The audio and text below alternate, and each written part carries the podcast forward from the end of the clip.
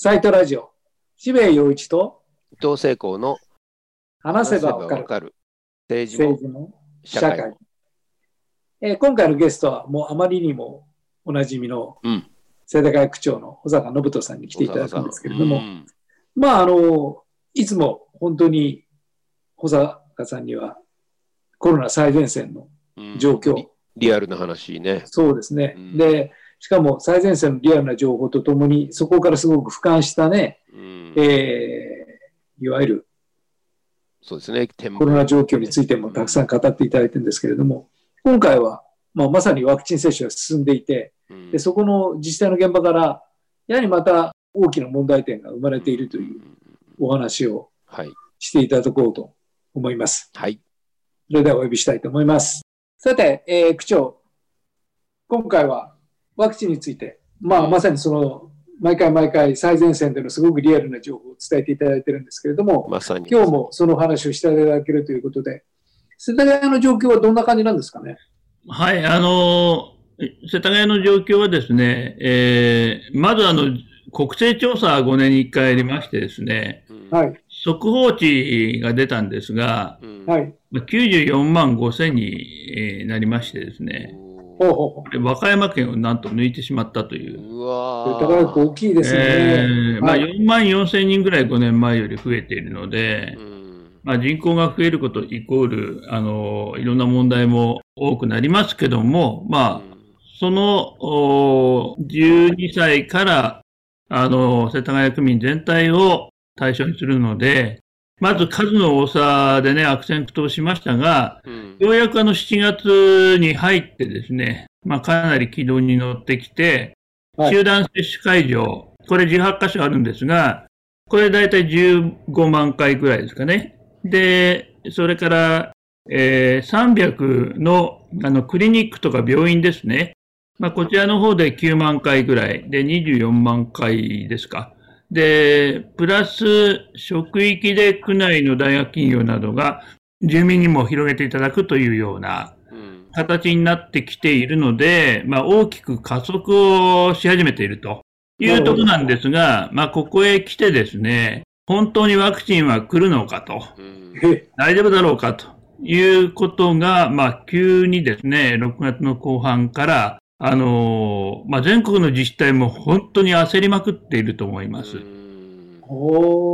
というのはですね、いろんなこれ要素があるんですが、まず自衛隊の大規模接種会場、これが5月17日に、予約を開始しまして、5月の下旬から始まりますよね。当初はもう満員だったわけですよね。で、実は5人に1人は世田谷区民だったっていうので、1日1000人近い、1000人を超える人が、世田谷区からも接種してたわけなんですよ。自衛隊の大規模接種会場。ところが、ある時を境にですね、もうだんだんともう予約がなくなっていくっていうことが起きましてですね。で、その後はちょっと良くなかったと思うんですが、18歳までいきなり下げたんですよね。そこで接種券をとにかく送れと。で、なんとなくムードとしては、職域も始まると。それから18歳まで誰でも打てるんだと。実は誰でも打てないわけなんですけども、だから接種券をもらうために、何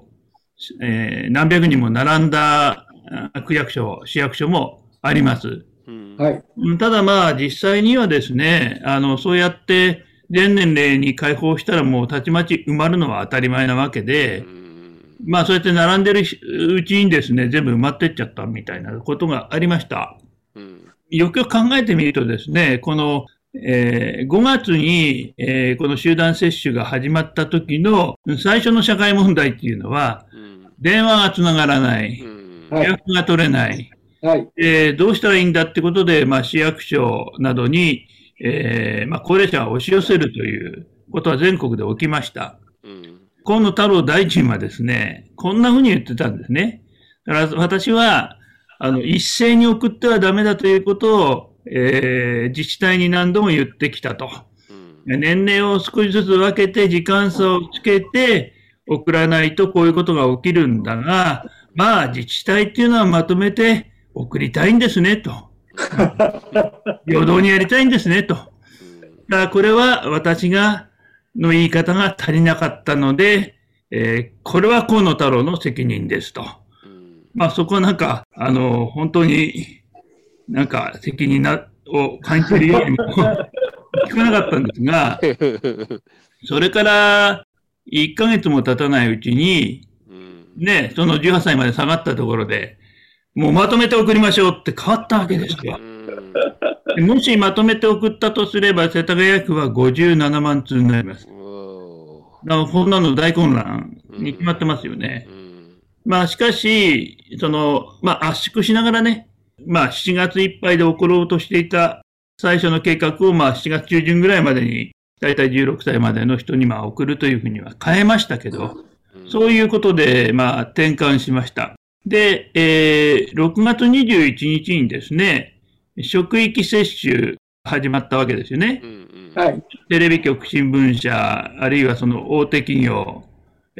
まあ、一部上場企業なんかはね、大体取り組んだと思いますし、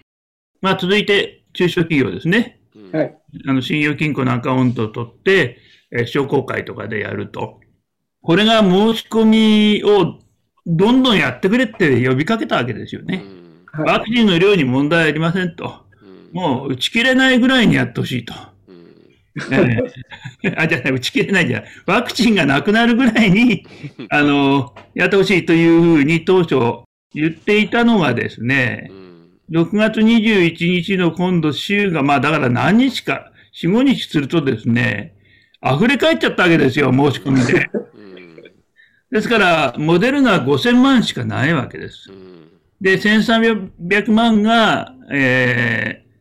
住民対象の自治体の大規模接種用。まあ、残った3000何百万が、まあ、企業、職域のために、まあ、用意を、まあ、ざくっとしてたわけですが、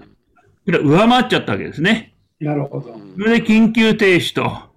新規受付一時やめますと言って、もうできないでしょうね、しばらくね。はい。で、これは大混乱が起きます。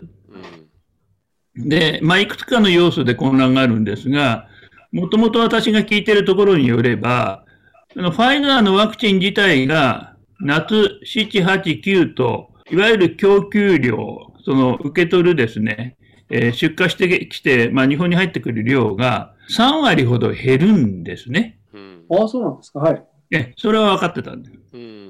で、その3割減った分を、モデルナで埋めようとしてたわけです。その凹みのところをですね。ただ、今ですね、私が危惧しているのは、まあ、地方の市町村、例えば、明石市ですね。まあ、かなり接種体制を強化して、医師会と連携してですね、9月くらいまでにまあ終えちゃおうっていう、かなりの勢い出してやってたんですね。はい。ところが、ワクチン頼んだ分の半分しか到着しなかった。どうしてくれるんだっていうことで、西村大臣のところに、泉市長直訴したんですが、まあ、その答えはゼロ回答で、他の市町村と交渉して分けてもらってくださいっていう、そういう回答だったわけですよ。まあ、そういうことが起きてるわけです。なんで、まあ、自治体によってはですね、もう予約を止め始めたところがあるんですね。それどころか、1回目予約した人もできないかもしれません。ここまで言い始めたところもあります。で、ファイザー自体がそういう状況の中に持ってきて、大規模接種っていうのも相当力を入れたわけですよね。2000人とか3000人単位のガンガンやりますよみたいな会場を作ったわけですよ。早く接種をしなければということで。で、ここのモデルナは来ないわけですよ。典型的には東京都です。東京都の、築地に作った、まあ、警察官、消防官とかですね、学校の先生とか、まあ、そういう人を対象にした会場はモデルナで運営しようとしていたわけなんですね。で、代々木公園のライブサイトにそこは映るんですが、他にもまあ4カ所5カ所ですね、青山学院大学とか大学のキャンパス借りたりとか、都庁の展望室とか、こういうところで始めようとしていたんですね。ところが、その東京都が受け取るはずのワクチンも、まあ、受け取れないという状況が、まあ、起きて、で、数日前に河野大臣が、このモデルナが配れないところは、ファイザーを回すということをまた言い始めたんですね。でも、限りがあって、もともと3割減るところで、またその大規模に回したらですね、3割が、まあ、さらに減るわけですね。で、これはなんて言うんでしょう。まあ、渋谷さんも、大規模なフェスだとかですね、伊藤さんもいろんな業界ご覧になってると思うんですけど、はい、ありえますかね、まず、誰もやってない。で、その、いわゆる、出荷されてったらですね、仕入れの見通しっていうのを立てて、コントロールするって、これ、個人商店でもやりませんか、これね。誰がやってんですかって話なんですよ。どうもやってるという感じがないんですね。そうですね。誰もやってないんですね、これは。いや、これってあり得るんですかって。そもそもの話を聞きたいんですけれども、例えば世田谷区で、じゃあこれから区長としてワクチン接種をしましょうと。で、君たちこことこことここと接種会場を用意して、じゃあここで何人やろうと。国からはどう言ってきてるんだい？はい。区長、これとこれとこれを用意さ、あ、分かりました。じゃあ、それでやりましょう。というような段取りなんでしょうか。まず国から、ワクチンは何人分、世田谷区には渡しますよっていう、まず情報が来て、それに対して、区は体制を作るっていう順序なんでしょうか。そうですね。これはですね、まあ、振り返れば、去年の11月くらいからワクチンの会議って、当時は厚生労働省しかやってないわけですね。はい、その準備や段取りを。なので、ファイザーのワクチン接種するんだから、ディープフリーザー、零下75度ってね、その冷蔵庫は必要だってことで、その何か所配りますよから始まって、はい、まあ、その冷蔵庫は国が配る。それから、ワクチンと、シリンジっていう、そのワクチンの、まあ、いわゆる注射器ですね、使い捨ての。はい、それとか、まあ、生理用食塩水とか、はい、まあ、箱の中にワンセットになって、で、そこは、超冷凍で会場に届けるよ。ここまでが国の仕事なんです。はい。で、それを受け取って、国からの冷蔵庫に入れて、で、その医者、看護師を集めて、住民をこうチェックして、まあ、そのワクチンを打って、まあ、その前に予約を取ったりしながらその管理していくと、これが自治体の仕事、そういうふうに分かれています。はい、で、今、渋谷さんおっしゃった、じゃあどのくらい来るんですかっていうのも、最初から本当は分かんなかったんですね、5月の頭にもね、4月の12日に実は、世田谷区初めて、ワクチン接種開始なんて報道されたんですけれども、その時わずか1000人分ですからね。はい、来たのはね。で、本格的にワクチンが入るようになったのは、やっぱ5月に入ってからなんですよ。はい。で、その見通しも、ようやく数字で見えてきたのが5月3日頃なんですね。で、第1クール、第2クール、第3クールとか名前をつけて、ここにはじゃあ何箱送りましょう。で、これまでそうですね、5月、6月は比較的順調にその通り来ています。はい。うん、ところが、この7月に入って、で、まあ、大体月2回そういう配送日があるんですが、はい、そこに何箱くださいねっていうオーダーを出すわけです。はい、で、それが全国の市町村に対して、満額回答はできませんと。減らして、少しこう削りながら対応しますよっていうことになっているということなんですね。じゃあ、まさにその国からの供給、これだけやりますよっていう指示が出てるか、まあ、その目処が立って、自治体はじゃあ準備をするっていう、そういう順番なわけですね。そうですね。で、重要なのは、その時に、いつ終わるかっていうことはですね、はい、大まかに来年の2月までっていうふうに期間が決められていたってことなんですね。はい。その間、この事業をやりますと。予算上の仕組みもそうなんですね。で、例えば高齢者の人たちをいつまでに打つのかっていうことは、まあ、全くそのガイドラインも指針も考え方もなかったんですが、5月3日ぐらいに見通しがついてきたわけですよね。はい、ファイザーのワクチンが、まあ、動き始めたわけですね。はい、で、その瞬間に、まあ、菅首相が7月末までに全国で終えてくれよと。まあ、そういう進軍ラッパを吹いたわけです。それで全国の市町村も慌てて前倒しをして、4月になんとか終わるようにっていう体制を整えました。で、私はまあそれを加速するのはいいことだと思います。それから、ワクチンを打つのもですね、例えば臨床検査技師とか、まあ、救急救命士とか、そういう規制も緩和しましょうよっていうのを私自身も言っていたんで、それもやりながら、1日100万回っていうのを出したんですね、菅さんが。で、もっと言うと、その枝野さんとの党首討論で、10月、11月には、まあ、おようじゃないかっていう、まあ、ある種の出口まで出したわけですね。で、そこで、まあ、なんていうんですかね、自治体としては、もうこれは大変だということで、多分どこの、まあ、ゆっくりやろうとしていたところもかなり、日程を圧縮したり、医者をかき集めたりして、体制を組んできたんですね。だから、どんどん広げろよと、どんどん打ちましょうと、いくらでも、国はやれよって言ってたのが、6月の20何日かまでで、ちょっと、限界超えたなって言い始めたのが、6月の24とかですね。となるとですね、小坂さん、はい、要するに、何日までにやろう、じゃあ、医者を揃えました、会場も揃えました、はい、で、接種対象者の、まあ、その選択もしましたと、そうでスタンバってます、はい、でも、そこでワクチンが来なければ、全部、自治体の書いたそのプログラムは全部お釈迦になっちゃうわけですよね。うん、そういうことです。でね、そういうことは、結局、国がちゃんと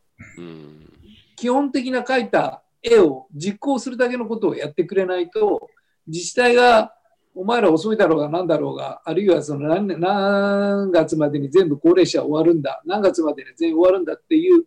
その一方的な絵を言われても、実行する自治体としては、ないそうでは触れないわけで、でまた当初予定しているワクチンのために、それこそお医者さんから何から全部スタンバっていても、それこそ、まずじゃあその70歳以上ここでやろう、あれでやろう、じゃあここで18歳、ここまでってみんな自治体がお考えになるんですよね、今のお話聞いてるとね。それを全部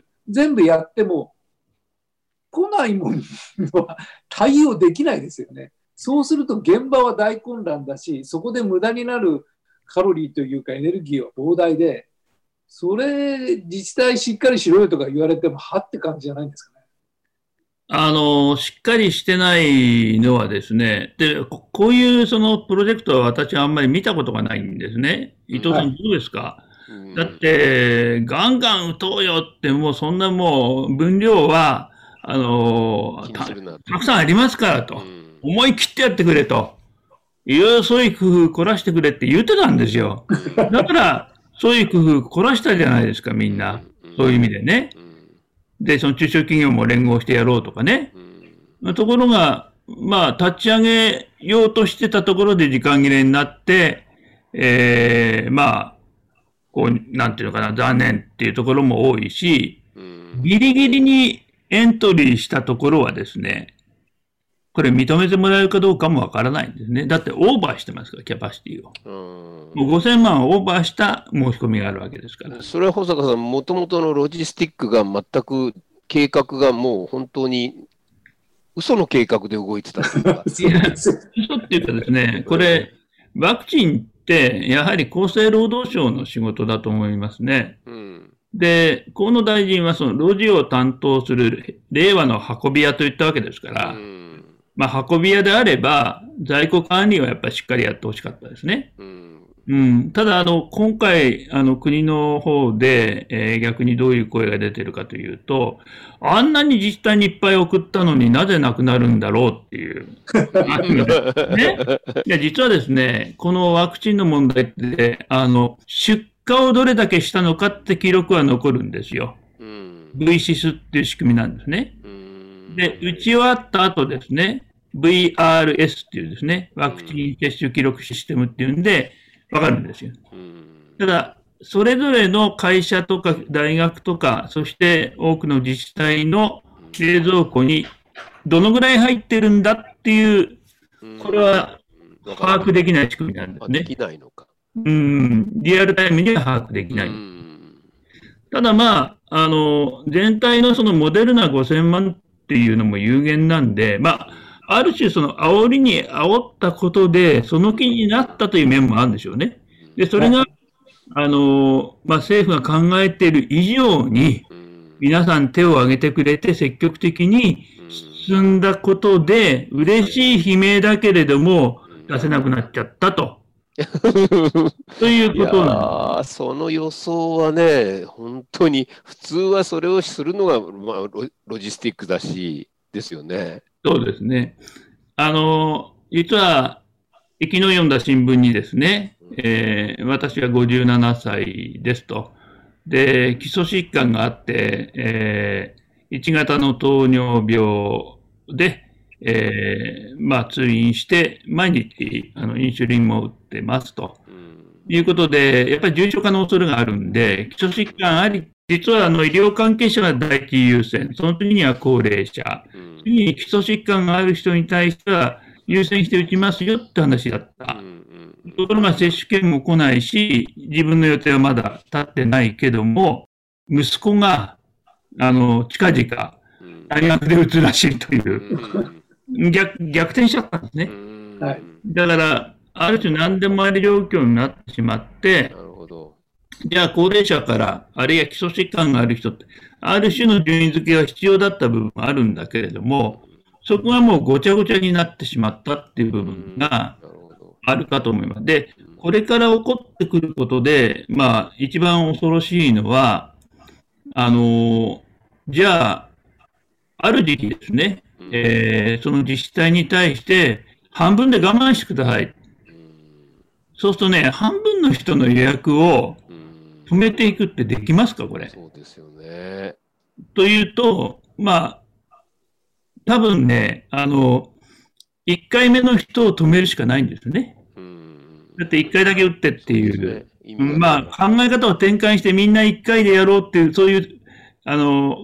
方に転換したのがイギリスですけどね。でもまあ、そういうふうにしてコントロールするか、まあ、それももうできないと。で、新規をもうこれ止めていくということになると、あるところで、医療スタッフとか看護師とか集めるのはものすごく大変なわけですよ、今。で、それを例えば3週間とか空きができるからといって、じゃあ、仕事なくなりました、じゃあ他に行ってくださいってできないわけなんですよ。確保しておかなければいけない。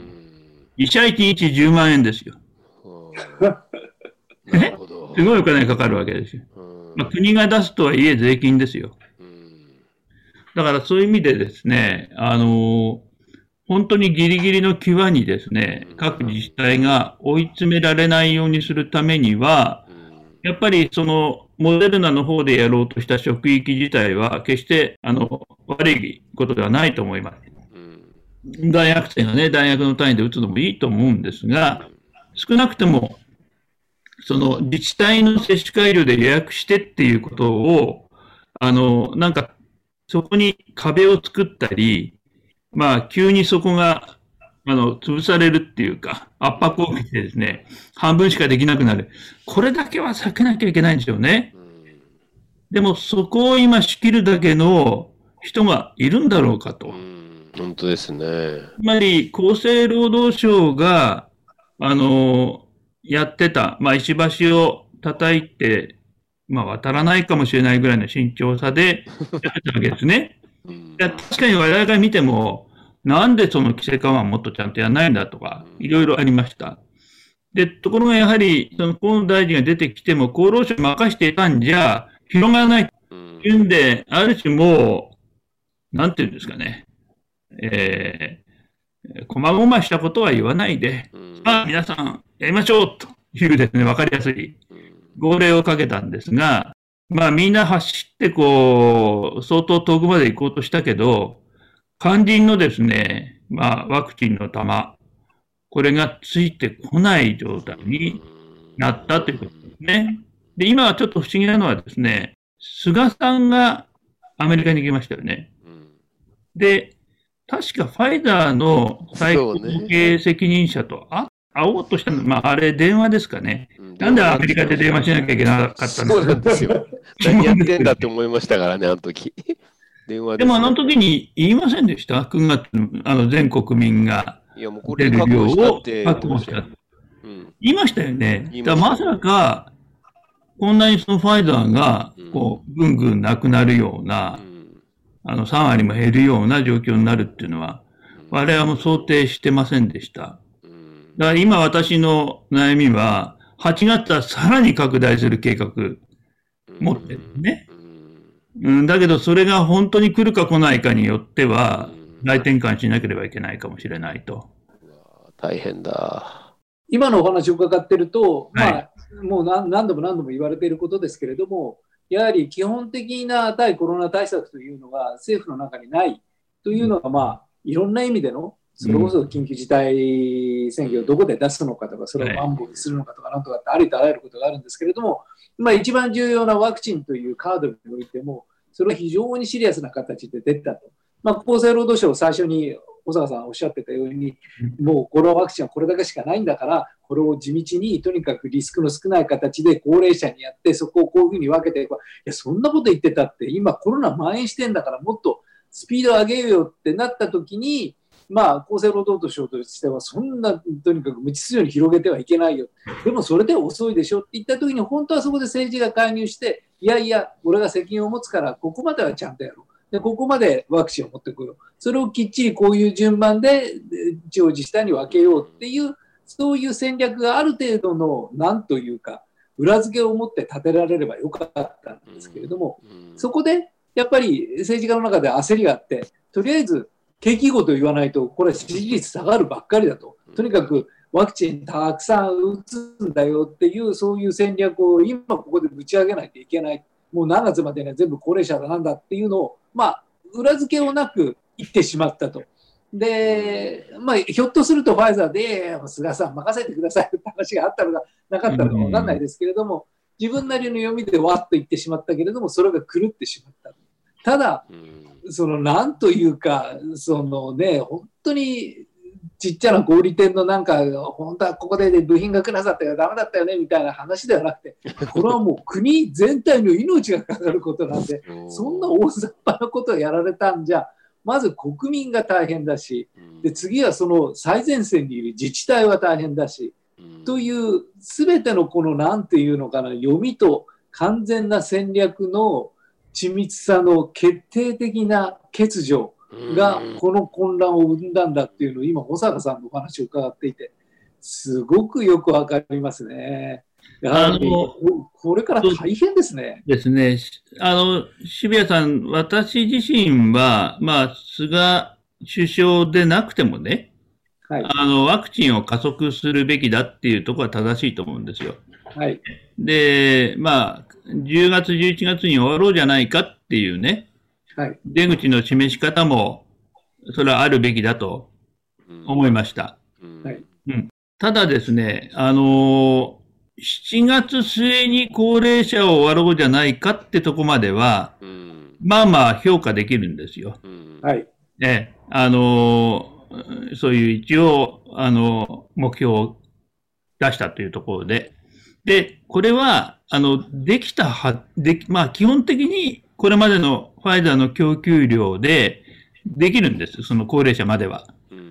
だから問題なのは、高齢者ではない、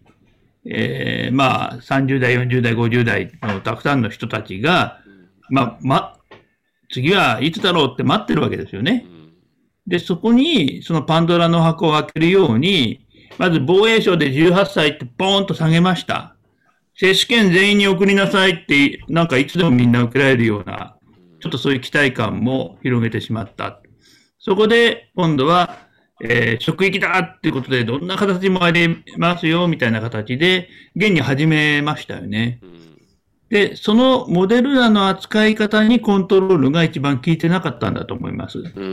るほど。でしかもですね、これ、渋谷さん、この職域接種の責任者って、どの省庁か知ってます？それ厚生労働省じゃないんですか？違うんです。これは面白いんです。例えば、職域接種、大学がやろうとすれば、文部科学省に届けるんですよ。それから運送会社がやろうとすれば国土交通省に届ける、そういう仕組みになってるわけです。なんじゃそりゃ。だから結局全体を統括してないんですね、これ。見えてない、ね、だからそういうやり方でいいのかってことなんですよね。だからこういうのってすごく難しくて、誰か悪役を設定するのが難しいわけですよ。まあ、要するに誰もが早くコロナを終わらせよう、誰もが早くワクチンを打つようにしよう、でそこで金を儲けようとか、誰かそれを阻害しようと思ってる人は誰もいないわけです。で全員がみんな善意にとにかくコロナを終わらせよう、日本を早く普通のもとにしようって全員が思ってるんですけれども、でも一つもうまくいかない。でそこに何が問題があるかっていうと、今おっしゃったようにそれぞれの故障があるわけですよね。でそこをやっぱりちゃんとコントロールするっていうそのシステム作りというか、まあ、システム作りというほど大げさなのか、そこでちゃんと対処する政治が機能するかしないかっていうのがすごく重要で、やっぱりそういう機能が今の政府にはすごく決定的に欠けているんだなという、今のその職域接種の話はもう実に日本という感じですよね。そうですね。まあですから、このとにかく加速しようという、そこに何があったかといえば、やっぱり最終的には解散総選挙ですよ。で、その手前にオリンピック・パラリンピックがあり、で、その6月を終えて7月の今の時期というのは、感染拡大かワクチンかのせめぎ合いの時間との勝負だって言ってたんですよ。僕もそう思ってました。はい。けど、弾がないよっていう話がね、ここで出てきたかと。伊藤さんどうですか、これ。いや、もう、っていうか、自分もこれから打つ予定になっていましたからね。まあ、多分大丈夫だと思いますけど、その後。そうですかね。いやー、とても大丈夫だとは思えないような、ねえ。っていうか、大丈夫かどうかさえ、おそらく誰も言えないっていう状態なんじゃないですか。ある程度まとめて国は送ってますからね、自治体に。世田谷区でもその7月の会場で打つ分はちゃんとあるわけですよ。問題は8月、9月とかが続いて見えてこないと。で、それは半分にされていくのか、3割減なのか、その辺がわからないというところですね。わかりました。やはり本当にワクチンって我々にとってはディテールは全くよくわからないし、でどういう流れで最終的に我々のところで注射器が腕にぶち込まれるのかって道筋はよくわからないんで、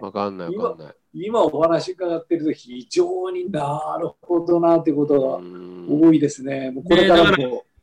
から渋谷さん起きてくることとして、アストラゼネカがあるじゃないかという話が起きてきてますよね。緊急承認もしまあ60歳以上が打てるってまずしましたけれども、私はもし菅さんがどうしてもこれワクチンプロジェクトで何とかしたいんであれば、1にも2にもアメリカと交渉して、いわゆるこれ、ファイザーのワクチンって全部ヨーロッパから来てるんですよ。ベルギーから。アメリカのファイザー社のワクチンは日本に来てないそうなんですね。で、やっぱり中南米中心にやはりアメリカを守るために、ワクチンのないところに出してるそうなんですが、やっぱこの一番ちゃんと交渉してですね、3割減る部分をまず埋めると